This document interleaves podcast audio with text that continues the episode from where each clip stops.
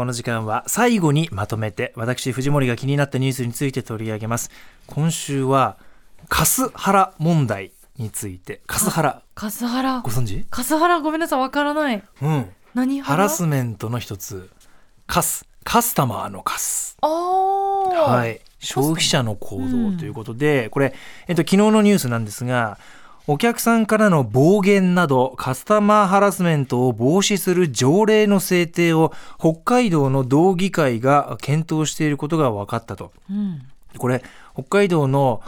議員の皆さんが考えているのは、その道内の人手不足解消には働き手の環境を整える必要があるという考え方から議論がスタートしているということで、うん、今年中の条例の制定を目指していると。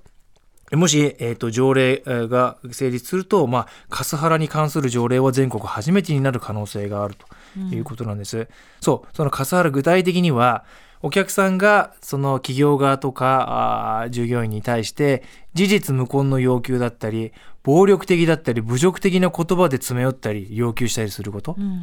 そうしたものを、まあ、カスタマーハラスメントという、ね、捉え方してるんですけど、はい、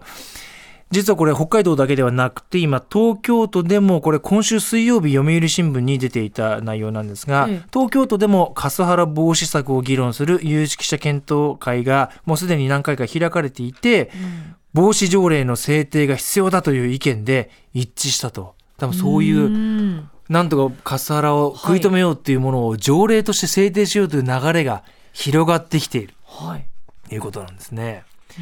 でこの、えー、読売新聞によれば、具体的な防止策は業界団体ごとに運用指針を定めて実施するのが有効ではないかという、これつまり企業とかその業界の種類によって、うん、まあ、顧客にお客さんに対する対応の仕方っていうのは違うから、はい、そのカスハラというその基準、統一基準を作るのはちょっと難しいだろうと、うん、そうか、どこまでが、うん、やってはいけないことで、ギリギリこれはお客さんからのクレーム苦情で、うん、対応できるんじゃないかみたいなところもあって、線引きが難しい、はい、罰則つけるのもちょっと難しいんじゃないかというところで、まだまだこれ議論がどんどん深まっていかなきゃいけないということなんですよ。いやそうですよね、うん、えでもそれ条例を立てたとして、うん、どうやって守っていくんですかね。ね、だからそういうところですね。運用の仕方が難しいなっていう、ね、であの海外とかだと、うん、そのクレームとその苦情を分けている考え方があるといいますか、はい、あ、そうなんですか。例えばそのクレームというのは概念としてはその権利を主張する、正しい、うん、例えば買ったものにか傷をついてますとか、はい、あの全然その使えないあの表示されてたものと違うものが出てたら、それは当然主張できるものとしてクレーム、うん、で不満とか苦情を言うっていうのは、まあ、コンプレインっていう、まあ、単語で、まあ、表してるんですけど、はい、ちょっとそれはっきり分けているところがあって、うん、日本ってそういうのってなんかどともするとごっちゃになってるようなところもある。ああ、じゃあ店員さんの態度が良くなかったみたいなのはところもコンプレインっていうのに入るんですか？ににそう入るんだけど、そう、そこら辺の住み分けもちょっと難しいバックボーンがあるのかなっていう。なんかあのコールセンターとかですごい苦情がの電話があって、うん、はい、それでなんか心がねあの疲れちゃうみたいなこととか聞いたことあるんですけど、うんうん、そうなんですよ。だからそうやってそれが辛くて辞めちゃう職員の人もいっぱいいるっていうことで、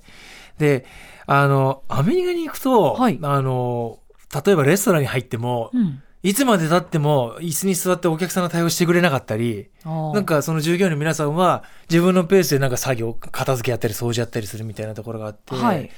なんだろう、こう日本の場合はなんかお客様は神様みたいなところがあって、すぐにすごく、うん、丁寧な対応しなければいけないみたいなところがあるんだけど、そうそう、うん、そういう意味で言うと、なんかその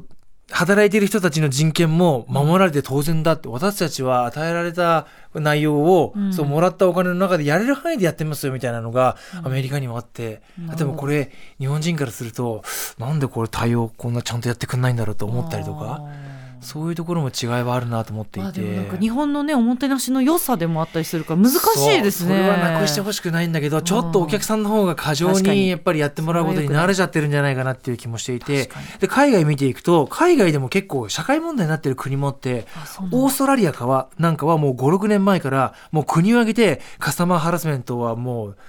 ダメなんだっていうことで大キャンペーン張ってるけど一向に良くなってないっていうデータもあったりするのね、えー、そうなのか。そうだから日本もまずは社会全体でこういう機運を高めることが必要なんだなって、うん、自治体とかでレベルではこういう動きをもうやってるから、うん、私たち一人一人消費者としても、ね、ちょっと待てよ今のこの対応ってやりすぎなんじゃないかなっていうね、あ周りも指摘し合ったりとか、はい、あとはあれですかね、うん、機械導入してね、うん、あのロボットにちょっと運んでもらうとかそうね、うん、そうロボットに文句言う人はあんまりね、まあ、そうなんだけどどうしてもこう、ね、優しい言葉が飛び交わなくなってる感じもするからちょっと皆さんで思いやりは大事です。こういうハラスメントの問題、カスタマーハラスメントというものがあってみんなで守っていかなきゃいけないんだよというのを意識を持つことがまず第一歩なのかなと思いました、うん、まとめて土曜日。